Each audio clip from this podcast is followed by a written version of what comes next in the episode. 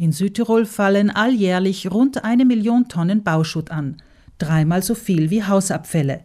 Laut einer EU-Verordnung müssen seit 2020 70 Prozent der Baumaterialien wiederverwertet werden. Der Direktor des Amtes für Abfallwirtschaft, Giulio Angelucci, bestätigt, dass dieser Prozentsatz hierzulande dank eines Konsortiums für die Baustoffverwertung bei 98 Prozent liegt. Dennoch, es landen auch hierzulande etwa 2000 Tonnen Baustoffe auf Deponien. Im übrigen Staatsgebiet ist man weit von diesem hohen Prozentsatz entfernt, zumal die italienische Bauwirtschaft der Entwicklung hinterherhinkt. Dem Südtiroler Konsortium für die Baustoffverwertung, welches sich nun den neuen Namen Bau Recycle gegeben hat, gehören eine Vielzahl von Baufirmen, Betonherstellern und Recyclinghöfen an. Auftraggeber können über klare Anordnungen an die beauftragte Baufirma dazu beitragen, dass diese die Möglichkeiten des Recyclings bestmöglich ausschöpft. Ein undifferenziertes Niederreißen der alten Substanz sei hingegen keine sinnvolle Lösung, sagt der Geschäftsführer des Konsortiums Bau Recycle und des Kollegiums der Bauunternehmer Thomas Hasler. Beim Abbruch ist es sehr wichtig, dass bereits der selektive Rückbau erfolgt. Ein selektiver Rückbau heißt, dass eben effektiv alle Materialien, wo nur möglich, richtig getrennt werden.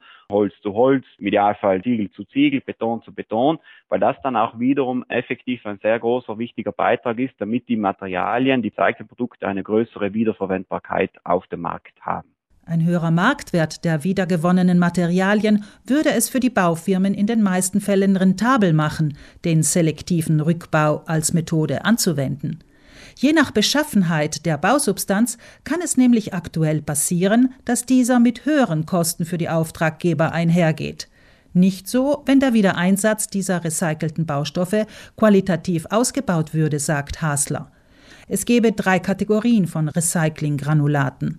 RM, das wäre das Mischgranulat, das weitaus den größten Teil auch ausmacht. Dann gibt es das RA, das wäre das Asphaltfräsgut, das wiederum aber verwendet wird, wenn neu geteert wird oder auch in den Tragschichten unterhalb der Straßen. Und dann gibt es noch das RB, das wäre das Recyclingprodukt aus rezykliertem Beton. Auch dies wird heute schon verwendet in Tragschichten, Straßen und so weiter, kann aber eben auch im Recycling Beton wiederverwendet werden. Diese Granulate würden in Südtirol laut Hasler schon einen hohen Standard aufweisen. Während im Hochbau dem Beton rund ein Viertel an recycelten Betongranulaten beigemischt werden können, gäbe es in Italien für den Einsatz des Mischgranulats noch keine Normen. Das Konsortium sei daher diesbezüglich auf Staatsebene aktiv geworden, um die Normen überarbeiten zu lassen. Die Recyclingbaustoffe können Hasler zufolge entsprechend ihren geprüften Eigenschaften in differenzierter Weise und verstärkt eingesetzt werden, denn sie unterlegen genauen Kontrollen. Ganz wichtig zu betonen, die Recyclingprodukte, die wiederverwendet werden, sind alle CE-zertifiziert.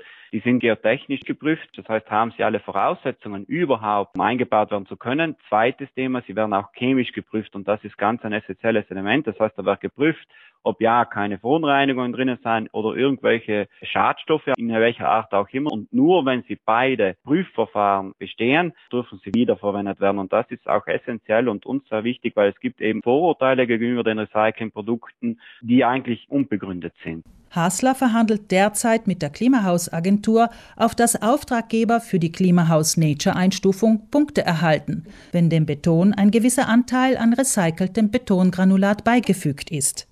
Aber auch für den Bau konventioneller Gebäude könnten Hasler zufolge die Auftraggeber der Baufirma klar ihren Standpunkt wie folgt äußern. Ich möchte so viel wie möglich nur Recyclingprodukte verwenden, zum Beispiel einen Beton aus Recycling-Betongranulat.